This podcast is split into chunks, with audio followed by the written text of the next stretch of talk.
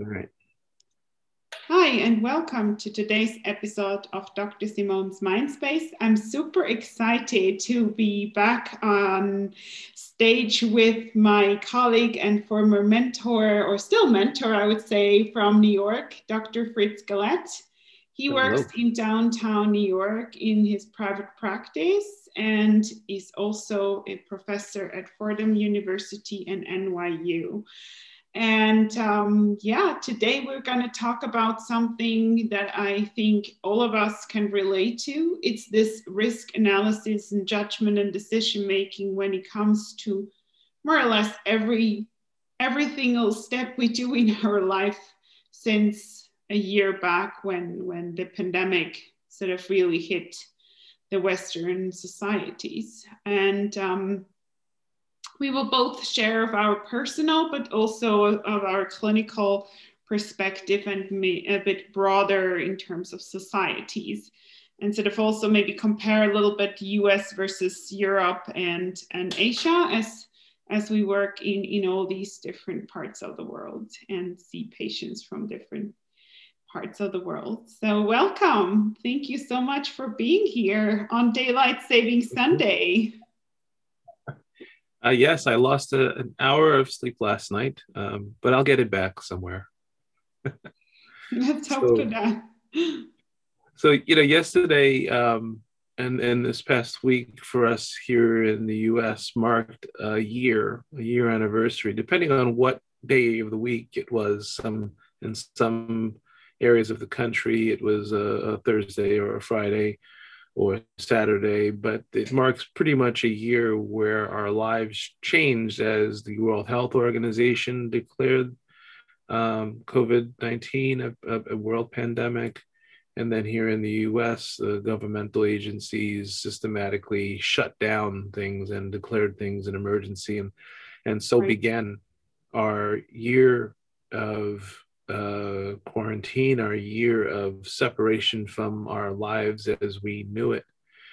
And in the beginning, um, even the, I believe it was the World Health or the certain organizations were saying this may take six weeks or eight weeks. Um, we would have never, most of us would have never accepted, especially that we would still be in it. Right. And uh, Right. you and I were talking a little while back, and I was talking about as the vaccine gets rolled out and as cross our fingers, things start to improve. Um, we're going to see a, a lot of adjustment, needing a need for adjustment. Um, and a lot of, you know, many instances I would say are we're going to be more cautious. Many of us are going to be more cautious and more worried about getting sick um, long after even the danger is gone. Um, Mm. So there's a lot, lot to, lot to consider. I can, lot to consider, right? And I think, I think sort of go, as it is, um, to me, the, the pandemic already started in January since since I was in Hong Kong and um, Tokyo during that time. So we have been experiencing the pandemic much earlier and returned back to Europe and thought like, why is nobody taking this serious? Why is nobody wearing masks? Why is nobody using hand sanitizer? And I was actually supposed to fly to New York during the very week when when the US closed the borders. And I remember it being such a weird feeling that borders that were used to be open and you could fly back and forth. Yeah, you had to have a ESTA visa maybe, but nothing else were all for a sudden closed and you were not welcomed anymore. That was such an odd feeling. wow. So Because it's a, it impacted me personally. I was supposed to fly, I had my ticket, right? And then it was like, no, you cannot go on this plane because you're not welcome. And it was so bizarre. And I know you, you, you travel frequency, so you quite you had very different um, experience for me, just as an American whose passport is um, normally accepted everywhere. Just knowing that borders are closed, even to me, even if I wasn't traveling, was a, a thought adjustment. And Mhm. I mean, and over the year, we got to the point where even traveling within our cities has become restricted at Yeah. different times to varying degrees. Um, and freedoms that we are so used to having. You had a ticket, you were about to get on a plane. We were probably going to meet up when you came to the to the city, um, and have that come to a halt is a major alteration in our conceptualization of our world. Um, but that's interesting is that um, for, for, for me in New York, the concept of things shutting down, that for me, it started in March. And it's interesting to hear you say that it started in January and yeah, yeah. um, you know, it was like. Wow. yeah yeah no it was like absolutely um useful to to learn how to navigate the pandemic being in asia during that time and um also sort of now understanding why or already from the start understanding why it was easy, it was sort of better handled in asia than in europe because of the sheer amount of how people were collaborating. You know, everyone would wear a mask from day one. We were in Hong Kong, and and um, hand sanitizer everywhere, and you could really see tell that people had a routine of understanding what they were supposed to do. And then Can coming back to Europe, and it's just been like as if nothing. Yeah, now can you can you tell me a little bit about what um, why were they so prepared or, what, what, what was it about Hong Kong that had them so prepared to kind of take this seriously versus Europe? So um, actually, and it was one of the reasons why I launched this study, and while I was in Hong Kong, is the fact that they were hit really hard with SARS. We actually coincidentally passed by the SARS memorial, and you could so tell that people, like there were young doctors, young helpers, volunteers that died from SARS, like 30 year old people, right? Even including medical health professional um, so so they knew there was almost like a PTSD in the society of like hyper alert. So of course there was an experience from previous pandem- epidemics, but it's also the the difference I think when it comes to the sort of culture of of being putting your own needs behind the common good right? So you you work as a as a society towards a common goal. And it was very interesting that um, when we were there the, ma- the majority of the expats white people and tourists were not wearing masks as if the pandemic would only hit asian people. It was so obvious. And I've talked to the Swiss foreign correspondent who, who happened to be in Hong Kong l- longer than me, and he told me that actually Hong Kong people put up um, posters saying like, "Why are you expat white people not wearing masks? You have the money to buy them." It's so so that was actually becoming a thing.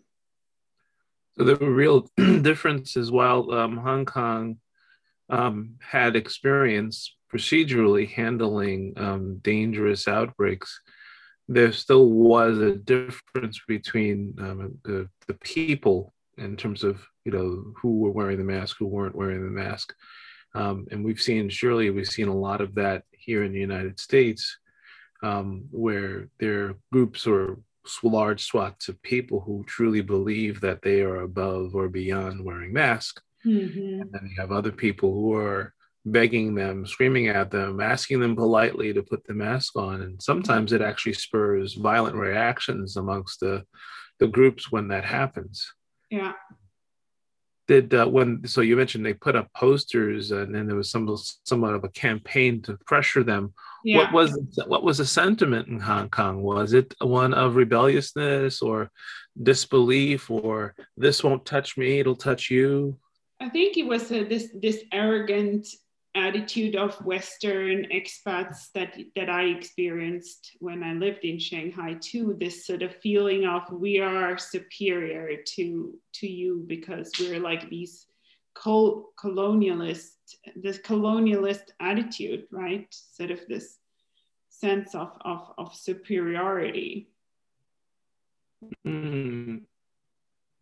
You know, the, the, when you hear you say colonius and superior superiority, here in America, we've been talking a lot about racism. Mm-hmm. And th- this has been also a year of, of social movement, of um, protest against longstanding um, systemic inequ- inequities and lack of inclusiveness at the highest levels of corporations and government. Um, but the the, what it looks like and feels like in another country. I'm curious to find out whether some of the same elements are there. Maybe it's called something different: superiority, colonial colonialism. Um, can you speak more to that? Yeah, I, I mean that that definitely, and then we have in Hong Kong also the whole issue related to to mainland China right now. Of course, uh, in the past two years, a lot with the demonstrations and um, new laws put in place. So um, it's it's um, it's an especially vulnerable young generation there with um, very difficult prospect to for the future. Sort of a uh, their future is not very bright, right? And I think that's something we we we, we talked about before we started the podcast to do to discuss also this future of ours like what is the future going to look like um, post or, or, still interim pandemic right? Um, yeah. sort of this outlook um, when everything is still not so uncertain and and um, yeah. Yeah i i i see that. I get uh, so i was curious about the experience for you because um, in some extent since the pandemic started earlier for you and started earlier for other mm-hmm. parts of the world. Mm-hmm. Um, I'm looking at the mm-hmm. future and wondering um, if I'm talking to someone who hopefully is in a society and in a part of the world that's a little bit more ahead of it, what the future looks like. I know for us, um, it's been very difficult to conceptualize a future mm where you can't plan your vacation, you can't plan your movements long into the future because it all depends on whether the world is open, whether the government's open. Um, we, we've experienced everything here from travel restriction like you have to the price and the cost of doing things skyrocketing, the availability of pro- products mm. um, limited um, the speed at which things get done, whether it's government or not government, but it's been affected in ways we could have never conceptualized. Mm-hmm. And we're still in it over a year into it. Um, and for our clients, for my clients, a lot of them are feeling that that unknown Mm. Um, the dream of a summer that is normal is the most beautiful thing to a lot of people. Yeah, I know, right? I mean, I'm, I'm sad to tell you, but like in Europe, it, it's far be far away from normal, where the US has vaccinated way more people than here. So my husband, who is working at the Fort front. He was vaccinated first shot last, first jab last week. And, and it's really, uh, it's a handful of people that I know that have been vaccinated for until now. And that goes both for Switzerland, who's not part of the European Union, and the European Union. So it's Italy is going into complete lockdown over over Easter, and it's it's um, all the cases are rising within Europe, so it's really it's it's uh, it's not going down. It's not, huh? No. So it's kind of wow this never-ending thing and you know within europe where you used to be able to travel we were supposed we were planning to travel to rome in the end of of May because we wanted to do something um, to to sort of yeah um, get a little getaway right and um, now again because of the the, the numbers going up and we don't know what kind of restrictions they will have in place in in the end of May, you, you start to, to wonder again. And traveling to Switzerland from Sweden, where, which is what, what we've been doing back and forth, is also become very complicated because Switzerland has Sweden on the quarantine list. And then that that is another layer of, of, of difficulty. So it it and that that is also something goes back and forth.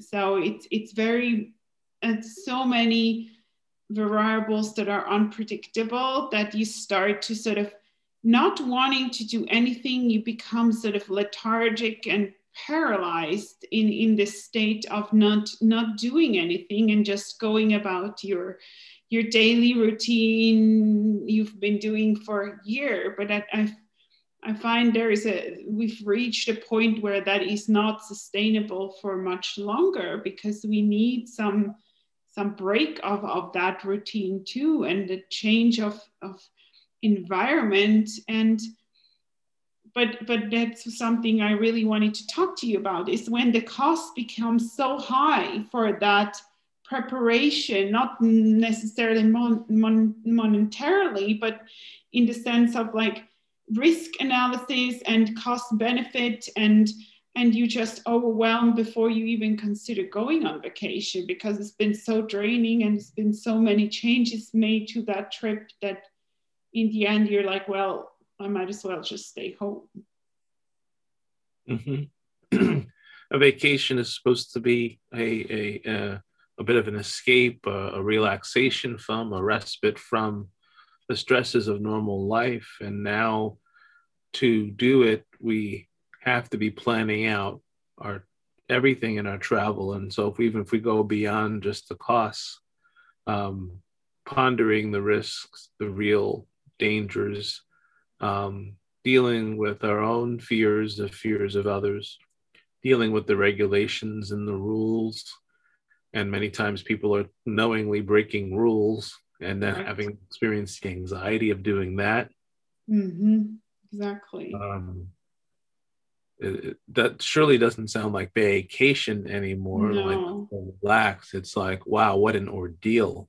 Yeah. Yeah absolutely. And i think the vacation is almost the extremes example. We i think it, it's almost happening every day in your life when you're sort of should i go out now? And should i go to the grocery store and do this and that and or should i not? Like it's it's all these or should i go to a restaurant even it's outdoors? Or should i not do that? And yeah. And, and then the feelings you have when you're doing so mm-hmm. and the judgment that you may cast upon yourself or others may cast upon you if you're doing so.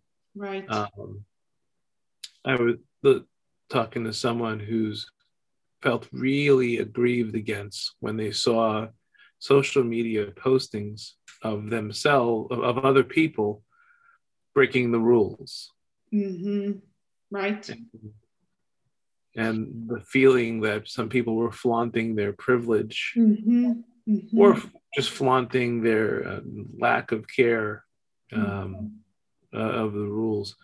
It, it's it's it set us up for a real compli- complicated um, future here, right. where right.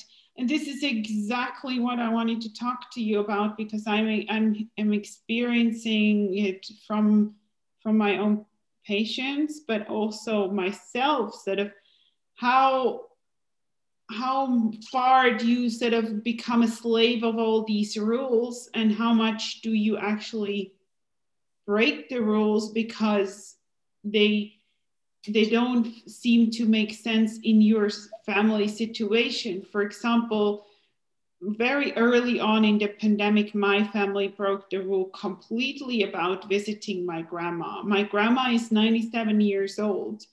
And I was very, very cautious in the beginning because I was like, hey, I mean, this is like, this is serious. If she gets the virus, she she's gonna die. That's just how it is because she's she's not gonna make that, right? And the rest of my family was way more relaxed and in Switzerland, there was a rule about only um, you're not allowed to cross uh, generations, no generation mix. And my family mixed all the generations, great grandchild with grandma and family members in and out. And it was like, to me, it was really, really hard because I felt I knew more than the rest of the family about the pandemic, both because I was in Asia and my husband working in the forefront in the hospital in complete PPE every day. And and that was really hard. But I think it's it's that experience that has been continuing throughout the entire pandemic. This sort of should I do should I see her? In the end, I decided like, hey, actually I think in our very personal, super privileged situation where she stays, she lives at home. It's maybe it's been okay to visit her, and it's better for us to visit her than having her be all by herself. Like, what's the point when she's 97 years old, right? But then you have that sort of all these laws and rules that tell you something else. And how do you really make sense of it? And and i think that's something really really difficult. And it's not going to go away tomorrow because a lot of these rules will remain in place for a while. Mm-hmm. it's uh really hard to make sense of it. I don't think we can in even a, in a singular way um, that the situation is going to remain the same. How we feel about it is evolving our energy to maintain strict adherence to rules is going up and down. Um, and remember, making sense of it is a subjective, subjective process, not an objective process. We'd like to make it objective. Wear a mask, stay at home. That sounds pretty objective. Um, but I see very intelligent, rule following people break the rules, think they're not breaking the rules, because of their subjective reasoning around it mm-hmm. um, and, and, balancing that. Um, I've heard people talk about with respect to the elderly is the isolation going to kill them or is the virus going to kill them? Right. right. Or, or I took all the precautions, so therefore I can break the rules, or I'm not breaking the rules because I took the precautions. Um, I washed my hands, I stayed at home. It's one rule under a world is isn't gonna so I think that's part why we have such variability in this country. We've also had extreme variability, maybe you've had it too, in what to do, where yeah. some people, like the former president, had an opinion about the mask um, and uh, pretty much promoted a difference of opinion than the medical people that were literally around him. Yeah. Um, it, this is an interesting time. It's an interesting study in how our subjective judgment and reasoning and feelings about ourselves, our families, our autonomy, our health comes out, and you yeah. can see everyone's decision making process and flow. Mm-hmm. Um, which is why any movie that if you watch most movies about the pandemic kind of predicted that you'd have all that variation mm-hmm.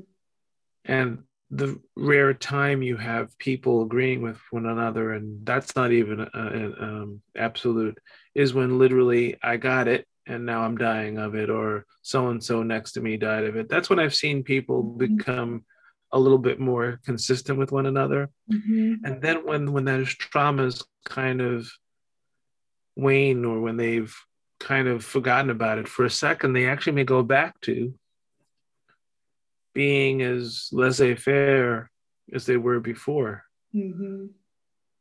Um, I think what's very interesting, I find also, is the difference in the different um, groups in society who who are more or less rule obedient. I felt um, my family was in this pandemic incredibly privileged in their way. No, nobody was losing or had any any issue about their jobs they live in a house with a garden and a swimming pool my parents so you know they had like not really any any sort of yeah it was inconvenient they couldn't fly to on vacation to M- morocco uh, or israel like oh wow yeah. Um, but that was more or less it right? It wasn't and my dad had some fewer patients in his practice. Yeah that was an issue.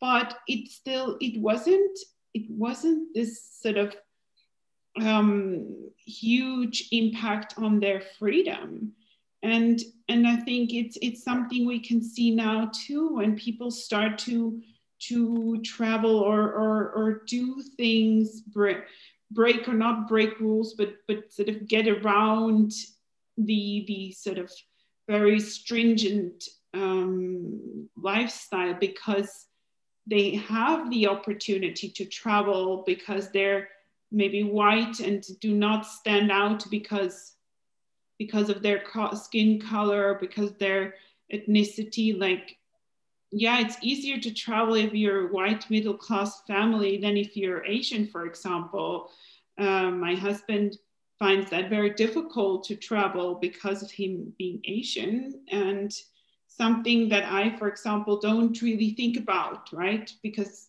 it doesn't impact me, that perception I don't have when I travel. And I think that's a in, very in, important and interesting aspect. And I think there are similar things going on in the US too, right? There's been all this hate towards Asian Americans and lately been very much in the media or um, as you mentioned, also the racial inequalities that were raised throughout this year. And, and obviously, the, the, the communities that were impacted the most in the US were not the white people in out on, on um, in, in the Hamptons, right? And, and right. they want to go back to school earlier as other communities is also not so strange, right?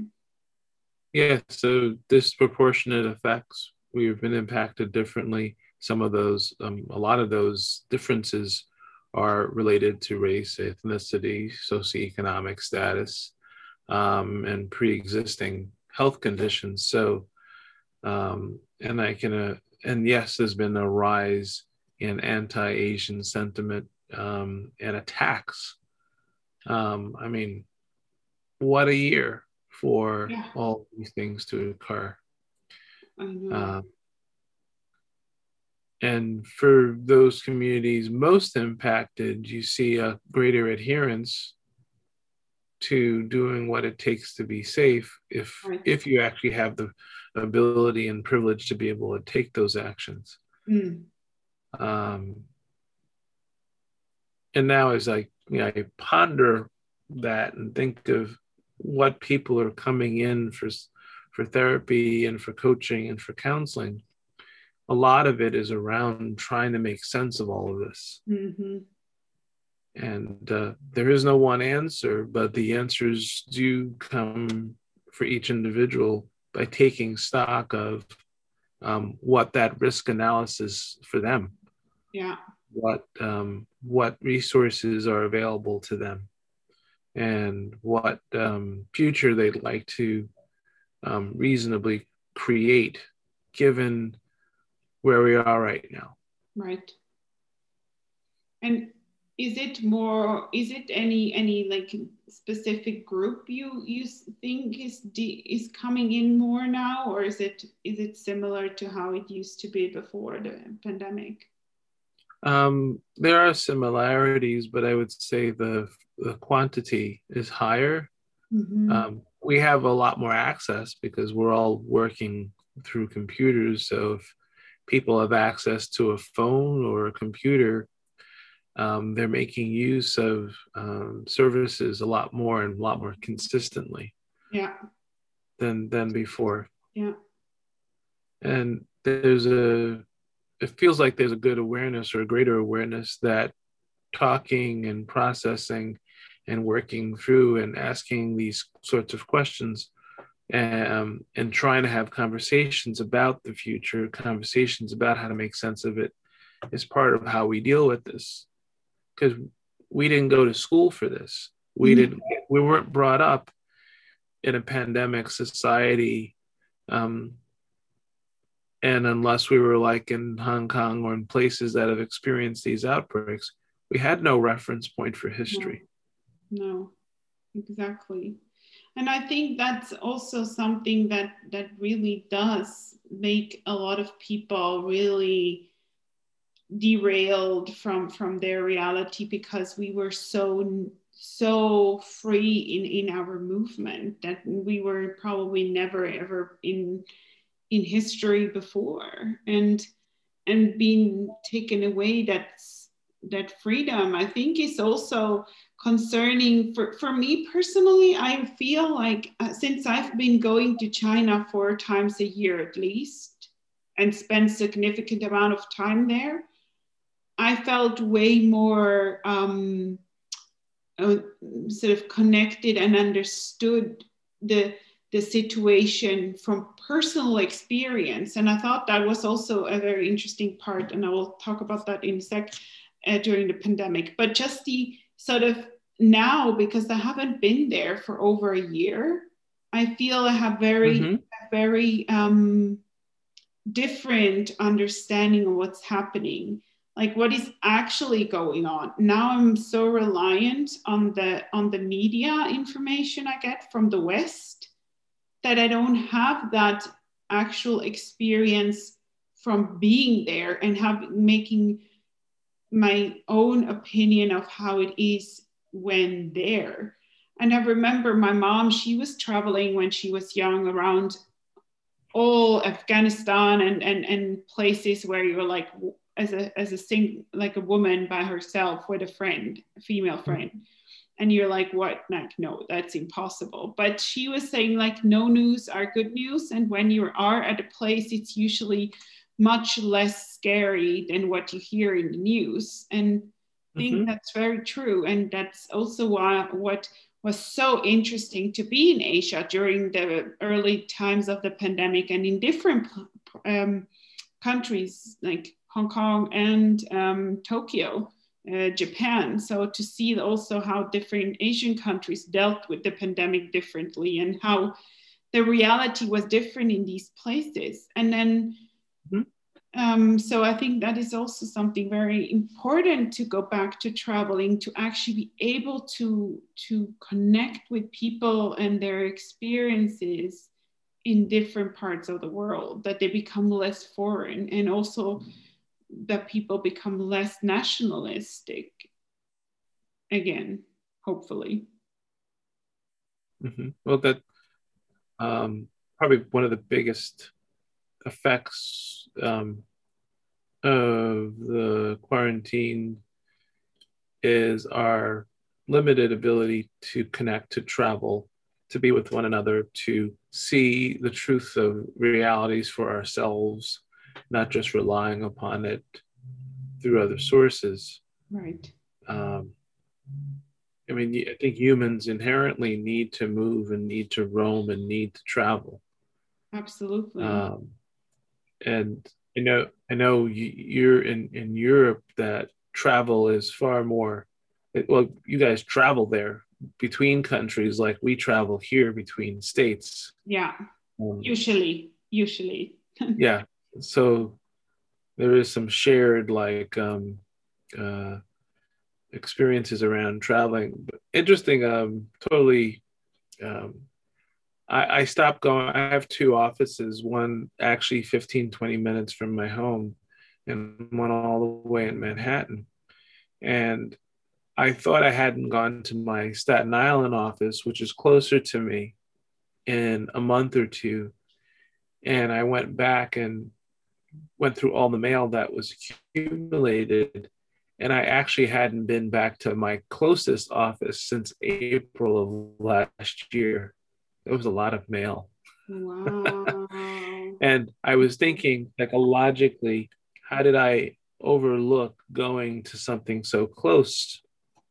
Um, I mean, that office was closed, and again, we've been working remotely, but I, I can imagine that for many of us, there are things that we've literally stopped doing.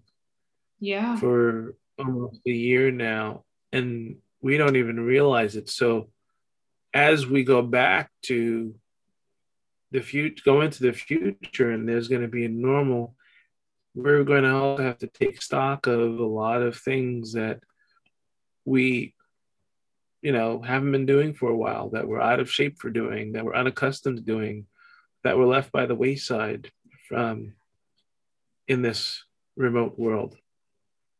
Yeah. A lot of adjustment ahead of us right and i what i noticed with with teenagers um, young adults that i see as in therapy is is also this sort of detachment from the real world into the sheer remote space only and i think it's kind of scary to to see that happening it's obviously explainable because there's a, a more of a control in that world versus in the real world. Mm-hmm. We can sort of escape the insane reality we are living in by being in that virtual reality, if you want to. Um, but it's it's also concerning because it, it it shows how huge, even more of an impact social media has made or become for for these young people. Of course we we can swipe through instagram or and stuff like that but it's we haven't had that as our sort of best friend from the start. Whereas people who grew up with having snapchat and instagram and all those apps as a and, and tiktok as their best friend it's a well, whole other level, right? Yeah. Yeah, it's um but maybe that's a topic for another podcast.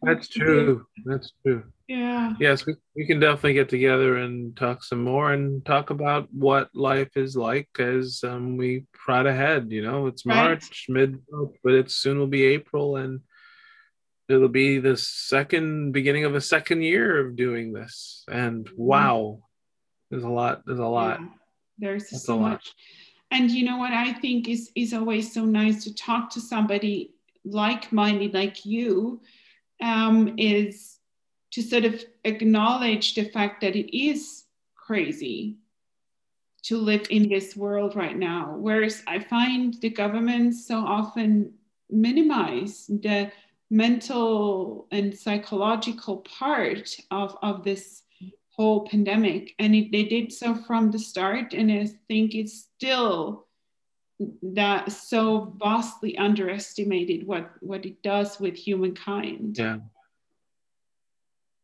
Yeah, we do have to watch out. And I think you started to say the disconnect and dissociate. Uh, I think I dissociated from going to my office because I didn't have to. I could stay home. Um, but there were real things I needed to take care of, looking up the mail. And um, again, as we move into the future, we've got to look out for one another and look out for ourselves to make sure we're not relying too much upon the technology, thinking that's going to cover all the connection we need right. and all the information we need. We're going to still need to travel and to connect on a very human level um, we just got to do so when it's safe to do so. Right. That's a wonderful closure of today's episode. So thank you super much for taking your time and um, being live from New York part of the podcast again. So live from Zurich and live from New York. Thank you all for listening and happy Sunday afternoon.